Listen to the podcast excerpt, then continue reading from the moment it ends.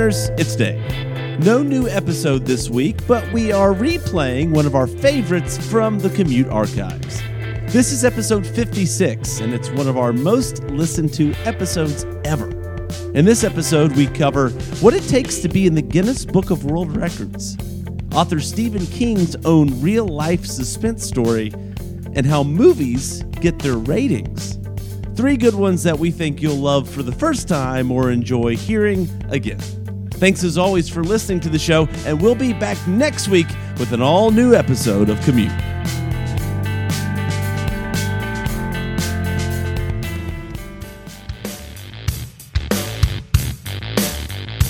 You're listening to Commute, the podcast. Congratulations, you'll be smarter when you get there. What up? Welcome into Commute, the podcast. I'm Dave. And I'm Jay. And we are about to take you on a deep dive on three topics that we find interesting, and we're betting that you might just find them interesting too. We can promise you this you'll be smarter when you get there. On this edition of Commute, We all dream of being the best in the world at something. But what if you could document it? For 60 years, the Guinness Book of World Records has been doing just that. But just how do you get your name into the famous book? From evil clowns to Here's Johnny, Stephen King's novels have fueled many a nightmare. So, what about the time he had to endure his own? When you go see a movie, there are many factors that affect your decision. What time should you go? Which theater? Should you get the large popcorn? But what about what is the movie rated? We explore the secret underground of how they get that rating. The play is a medium popcorn, add butter, bottle of water. I don't get any liquids at all. I have to use the bathroom. It's just no good. Well, that's your own problem. All of that on this edition of Commute. Let's get it. You always make fun of me for being too small of a popcorn, but my stomach never hurts from eating too much popcorn. Yeah, but y- there's always this disappointment on your face because you always eat it all before the movie starts. I do love Every single time you've I ever been love to the movies. during the preview. and then you sit there and you pout because you want it for the opening scene. I always get a ton of napkins too because it's just so greasy. oh, it's so good. So, Dave, when we're talking Guinness Book of World Records, do you have any history with that? Like, did you ever try to break a world record yourself, or did you ever get like really interested in checking out records other people have broken? Yeah, when I was a kid, uh, I was obsessed with sports, especially baseball and basketball. And so a buddy of mine and I would just play basketball every single day. We got really interested in the Guinness World Record for free throws. So we thought that maybe we could set the world record for free throws. Well, when we got around to looking at what that record was that we had to break, we discovered it was 2,750 free throws. and so we immediately gave up. And I think we were at like maybe 12 at that point. Yeah, well, I um, remember walking into the Scholastic Book Fair sometime in elementary school and I had like ten dollars in my pocket, which you know that's a high I've been chasing my entire life ever since, like just spending money at the Scholastic Book. Fair. But I Uh-huh. did buy a Guinness Book of World Records, and I was like really into it. Like I feel like I almost read it cover to cover. There was one kid in my class uh, on this one page. I told him I was like, "Yeah, I don't really like this page because there was a guy. I think it was like most piercings on his face or something. It was like really gross." And there's a picture, and the kid took the book and he creased it like real hard. So every time I had the book, it immediately opened to that page. Now it says here the most consecutive free throws made while alternating hands is only 40. I think I can do I mean, that. I don't. I don't think you can do that. it doesn't sound that hard. Well, Dave, the first edition of the Guinness Book of World Records was actually published in 1955. And ever since, the various editions have added record after record to the point that now there are over 40,000 records held in the Guinness Book of World Records.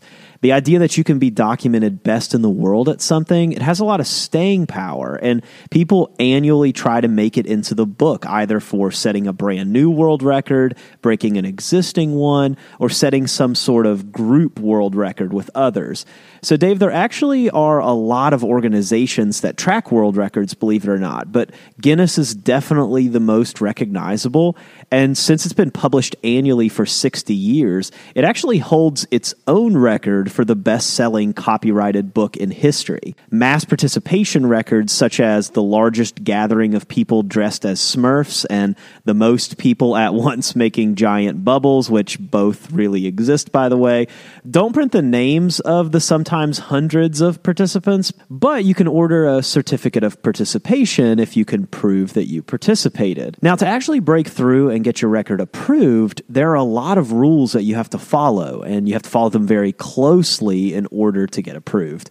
Guinness may require video evidence, written witness statements, signed statements, or an actual steward to come and view the event. So let's start at the beginning, Dave. Let's say you want to break a record. The first thing you need to do is apply to Guinness. You explain the record you wish to break. And you have to get their stamp of approval before anything happens. You cannot retroactively break records. So, for instance, you can't film yourself breaking a record and then submit it later for approval. The event has to take place after approval. And Dave, sometimes it can take up to 12 weeks to get your record approved by Guinness, but you can pay more for expedited services. Now, not everything gets approved here either. For example, if you're trying to do something a certain amount of times within a time frame, Guinness will actually only measure it in 1 minute, 3 minute, or 1 hour intervals. Guinness also has a long list of commonly rejected categories of records on their website, such as records dealing with alcohol consumption, records that could hurt the environment, such as releasing a ton of balloons or something like that. Heaviest pets has actually been outlawed too. Gaming, high scores, athletic records outside of the highest levels of achievement, and many, many others. But within what can get approved, they'll consider basically everything else, such as most socks put on in one minute, which, by the way, is 47, broken by a man in Slovakia. Now, if you're trying to set a new record, you'll need to at least pay $5 for consideration. Breaking an existing record does not have a fee, but the level of speed and service you want to pay for here has tiers. So, for example, Dave, the best method is to invite an adjudicator from Guinness to guide you through the process, attend your event, and then submit your evidence. It's definitely the quickest and most efficient way, but it's also the most expensive. Costs vary, but we're talking like thousands of dollars. Now, sometimes if your record is interesting enough, Guinness will send people out to document the attempt for free. You know, remember Guinness has to sell a book here and they need it packed with interesting photos from interesting events and records. Now, if you are approved, the documentation of the event is even more complicated. There are strict guidelines on recording, on video format, on witness statements, and on cover letters that, yes, is something that has to be included as well. But it has to be this way, though, right? Guinness prides itself on making every record airtight. The standard here has to be high for approval. In fact, Dave, Guinness gets about 50,000 inquiries a year from potential record breakers, so they have to be choosy. Now, if you manage to pull it off, you get approved, you document the attempt, you upload all the evidence, and your evidence is approved, you're in. And then to top it all off, you can pay $26 plus shipping for a certificate, but your name will live on forever on the website, at least until somebody comes along and breaks your record. So, when are you going to try the free throw record, and can we document it? Well, yeah, eh, but I'll tell you somebody who I'm coming for is Kip Watson. So Kip Watson currently holds the consecutive free throws from a wheelchair. Now that's 12. Easy. 12. Oh, that's easy. Well, I will personally film Well- you trying, and when you airball the first attempt, you know, we'll post it for the world to see. I'm coming for you, kid.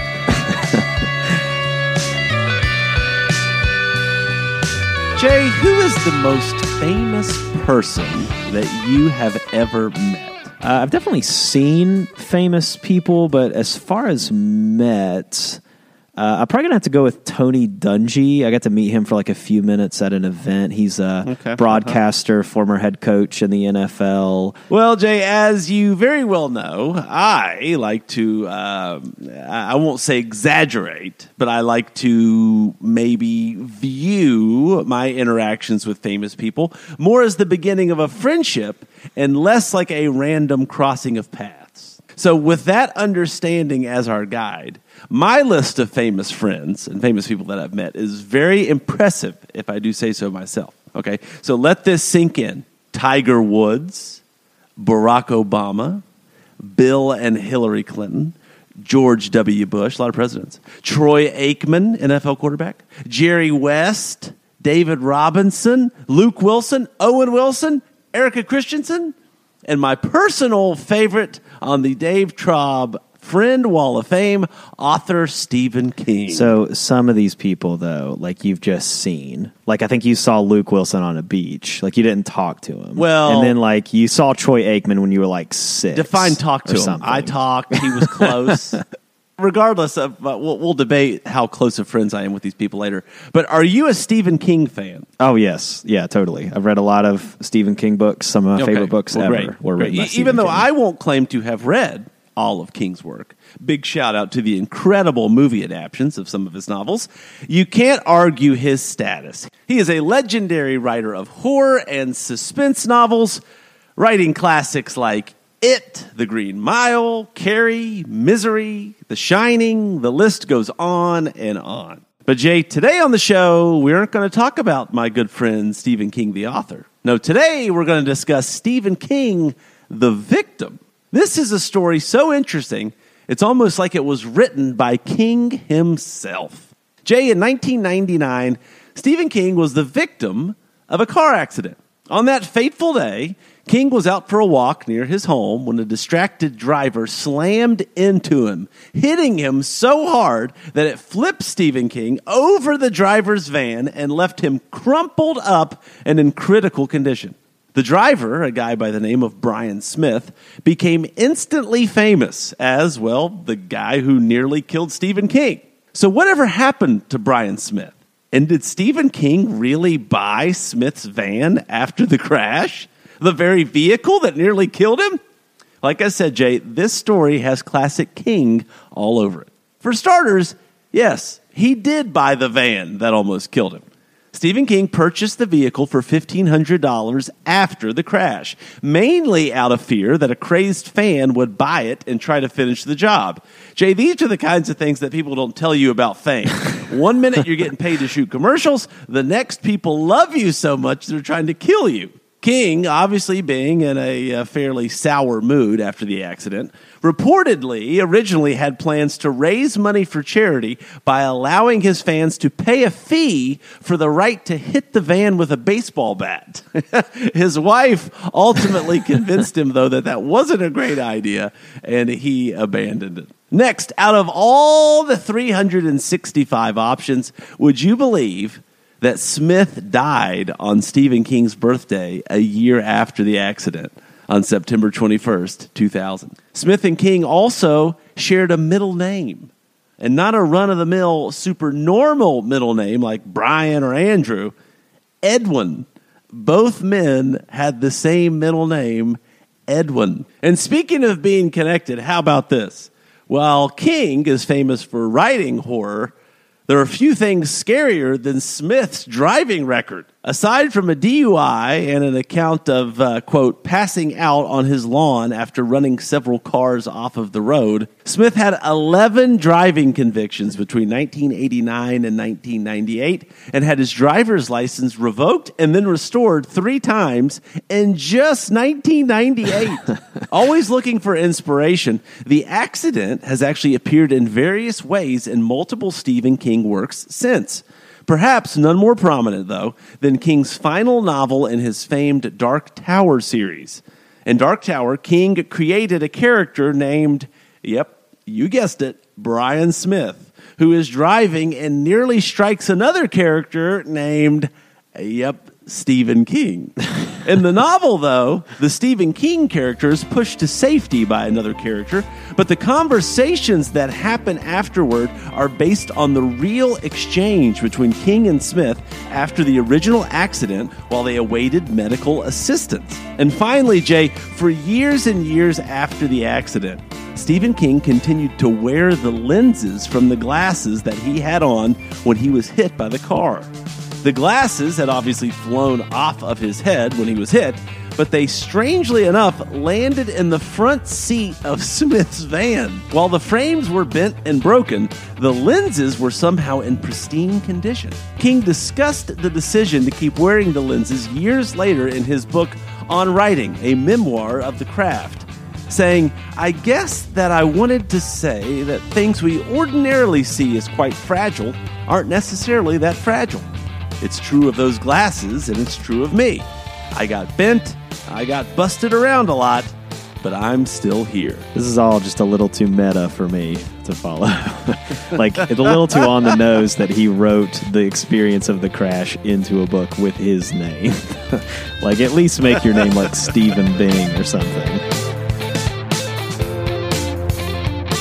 So, Dave, correct me if I'm wrong, but you kind of strike me as a guy who probably tried to see PG 13 movies before you were 13 and probably tried to see rated R movies without a parent. Is that on the nose? You would be correct, uh, but the thing is, as we learned last week on Commute, I'm easily scared with movies. So there was a reason, probably, that I wasn't allowed to watch these movies. Well, Dave, although most of us are familiar with the five categories of movie ratings assigned by the Motion Picture Association of America, which are G, PG, PG 13, R, and the mysterious NC 17, most of us don't know really how these ratings come to be and how the nuances of movie ratings are navigated and by who. I'll tell you what, NC 17s are a subculture, man. It's a strange world if you ever look those movies up. Have you ever seen one? I've never watched one, but a friend of mine and I got really interested in them years ago, and so we just looked them up and read the plots. That's enough just reading the plots, if you really want to freak yourself out, there's a strange NC 17 movie called Pink Flamingos. Just go read that plot. Actually, don't go read that plot. Just take my word for it. You didn't even have to see the movie and you got messed up no, by it. No, I can visualize it in my head. Oh, well, Dave, the people who actually make this call are members of a highly secret organization called the Classification and Ratings Administration, or CARA, which actually was founded back in 1922. And it was formed to act on behalf of the film industry to essentially eliminate the need for government censorship of films. So, up until 1968, filmmakers sort of followed a code of ethics called the Hays Code to determine what material could and could not be on the screen. And it wasn't until 1968 that a former advisor of President Johnson, who had become the MPAA chairman named Jack Valenti, put the system into place that we all know today. So, how does one get to be a part of CARA? Well, it's complicated because of the strict secrecy surrounding the organization.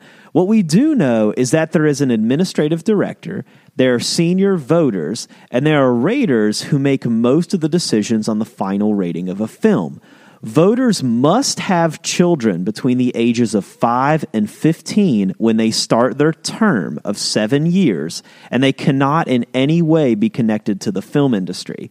At the end of their seven year term, or once all their children cross the age of 21, whichever comes first, they are removed from their position and replaced and the identity of the raters is kept completely secret, and very, very few have ever spoken publicly about the experience. A secret society. yeah, it's like the Masons. I love it. So, how is CARA funded? Well, all production companies actually have to pay fees to have their films reviewed that fund the organization. And outside of the connection to the MPAA, the organization essentially operates with little to no oversight. What you can't deny, though, is that there is power in the rating. Generally speaking, films with lower ratings tend to rake in much more money than films that don't. In fact, many theaters don't even show NC 17 movies at all. Although the lines are blurry at times, it's pretty clear that there are certain artistic choices that can trip the rating, though. Quentin Tarantino, for example, famously took the bloodiest scenes of the movie Kill Bill and made them in black and white to avoid splatters of red blood and get around a proposed NC 17 rating for the film. Language rules seem to be mostly consistent uh, with any expletive, any use of drugs, and non sexually oriented nudity that immediately moves a film to PG 13. And although a PG 13 film can graduate to an R film with more than one use of a harsher expletive, the rating rules state that the board can choose to move a film from PG 13 to R depending on how the word is used. Like, for example, if it's used in a sexually suggestive way, it can push the film to R. Producers do have the option to re edit and resubmit a film for review if they're not happy with the final rating, or they can appeal the decision to an appeals board, which hears both sides of the case and decides the rating of the film. Now, although a filmmaker does not necessarily have to submit their film to CARA for review, if they don't and the film carries an unrated designation, it can be an uphill climb to get theaters around the country to show the movie. Now, in today's day and age, though, as streaming platforms grow in power in our entertainment culture, and since films and shows on streaming platforms don't require the CARA rating, there is a little bit more flexibility there to make the movie you want exactly the way you want to if you can get a streaming platform to carry the project. The CARA rating actually has no legal affiliation with the government either. It's all part of the film industry and is not run by the Federal Communications Commission. There's a similar process for video game ratings, which is handled by the Entertainment Software Rating Board, and music ratings, which are handled by individual labels. But questions here on the future definitely exist on just the future of ratings with the rise of streaming. But it's pretty undeniable that this is a recognizable staple of our culture that'll probably be here for years to come. Yeah, and I feel like things have changed a ton. Like, there are a couple 90s movies, they have multiple F words and some nudity, and they were PG. Yeah, I think it. They probably just got a little bit more refined. You can actually find a like a PDF on the internet that they use to kind of judge, and it's really confusing and it's really long. Uh, and so it seems like after reading some pieces of it, to me, what I took out of it is that it just centers a lot on conversation. Like they just watch the movie and they just kind of are like, eh, PG 13? Yeah, PG 13. And then they just kind of do it. So there's not really like a checklist or anything, if that makes sense. Oh, I, I looked up the list of like top NC 17 movies, like just like the descriptions of them. They're either like really violent or really sexually explicit. So like, I, I need to go take a. You can a get shower. away with a lot of violence in a rated R movie, too. So, like, to go from R to NC 17 for violence, like, you are doing some gruesome stuff. I feel like I'm on some kind of like government watch list now, just for even googling. and that's it, Jay. I think we can rate this episode of Commute G for good. what? Thanks for listening to this week's episode. Don't forget to please rate, subscribe, and review Commute on Apple Podcasts or on your favorite podcast platform. And hey, check us out. We're on social. We're on Twitter, Facebook, and Instagram. And you can always say, What up at our website, commutethepodcast.com. Music for Commute is provided by my main man, Jason Salmons. For Jay Sisson, I'm Dave Trop. We'll see you next week. Maybe PG. Pretty good. I was just so caught off guard. I was like, what?